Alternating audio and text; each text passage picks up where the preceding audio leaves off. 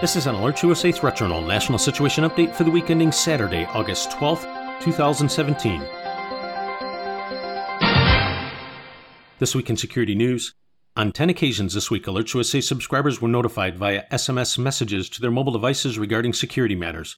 Most pressing for this report, there's been a dramatic increase in tensions on the Korean Peninsula. The Trump administration is taking a hard line with North Korea in the face of repeated threats of attack on the U.S. and our allies. On Wednesday, AlertsUSA subscribers were notified of a direct warning to North Korea made by Secretary of Defense James Mattis, which stated, quote, the DPRK must choose to stop isolating itself and stand down its pursuit of nuclear weapons. The DPRK should cease any consideration of actions that would lead to the end of its regime and the destruction of its people. Unquote. Analysis of commercial satellite imagery by the U.S. Korea Institute at Johns Hopkins University suggests North Korea may be accelerating the development of the sea based leg of its nuclear forces and that a new series of at sea launches may be forthcoming. Additionally, late Friday, U.S. government intelligence sources indicated North Korea has begun moving both intercontinental and intermediate range ballistic missiles, suggesting the possibility of additional launches in the coming hours and days, a move likely to bring a stinging response from the international community. AlertsUSA subscribers are urged to view this situation with balanced caution, but to be paying close attention. At the time of this report's preparation late Friday, there has not been any official recommendation issued by the State Department for American citizens on leaving the Korean Peninsula.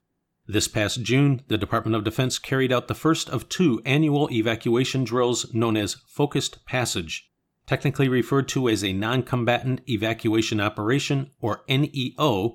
Focused Passage is a well honed effort established to ensure that all DoD family members and non emergency essential DoD civilians and their families are prepared in case of an emergency evacuation. In addition to DoD related personnel, the drill and this evacuation means in general is available to U.S. Embassy personnel, DoD retirees, as well as contractors and their families. Essentially, this means anyone with normal base access, which does not include general civilians. In Focused Passage, evacuees are identified, scanned, and moved to evacuation nodes located in the southern coastal regions and ultimately flown to Japan by the U.S. Transportation Command and their ROC counterparts. It is important to stress and for listeners to understand that this evacuation option is not intended for general American civilians in South Korea for private sector work study, summers abroad, etc. American civilians, like those of most other Western nations, are expected to conduct themselves in a responsible manner and have a means of evacuation in place when traveling abroad, and in particular in dangerous or crisis prone areas. If you voluntarily choose to be on a Korean peninsula during periods of tension, such as the present, you better have your act together because it's not the responsibility of the State Department or military to facilitate your departure. In fact, the U.S. State Department website clearly states the following quote, The assistance we provide depends on the nature of the crisis. Regularly scheduled commercial flights or transportation are always the best option when local communications and transportation infrastructure are intact and operating normally, even if we have advised all U.S. citizens to leave. Our efforts are devoted in keeping the local U.S. citizen community informed of developments and travel options. The site goes on to explain that expectations of rescue by helicopters, the U.S. military, and U.S. government provided transportation with armed escorts, quote, reflect a Hollywood movie script more than reality. It is almost impossible for the U.S. government to provide in country transportation services to individuals or specific groups during a foreign crisis.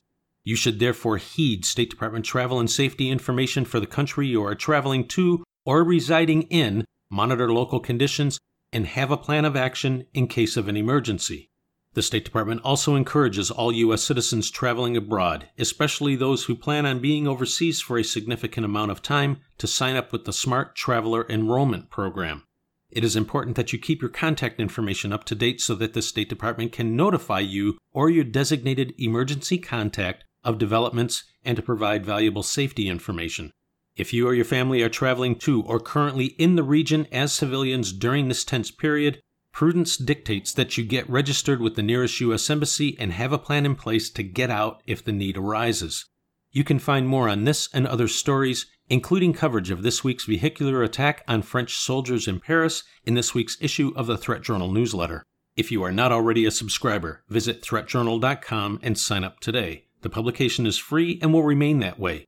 AlertsUSA continues to monitor the overall domestic and international threat environment and will immediately notify service subscribers via SMS messages of new alerts, warnings, and advisories, or any other factors which signal a change in the overall threat environment as events warrant. In travel security news, in addition to the Europe wide travel alert and the standing U.S. government issued worldwide caution, Listeners are reminded that there are also dozens of additional alerts and warnings in effect for a host of countries around the world, specifically identified as posing significant risks for U.S. citizens.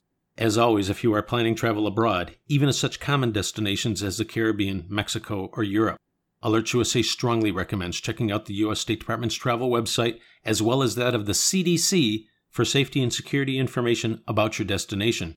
We also recommend taking a few minutes to visit the equivalent websites of the Canadian, Australian, and British governments to see the travel guidance that those nations are providing to their citizens, as threats and assessments can and do vary. This has been an AlertsUSA Threat Journal National Situation Update for the week ending Saturday, August 12th, 2017.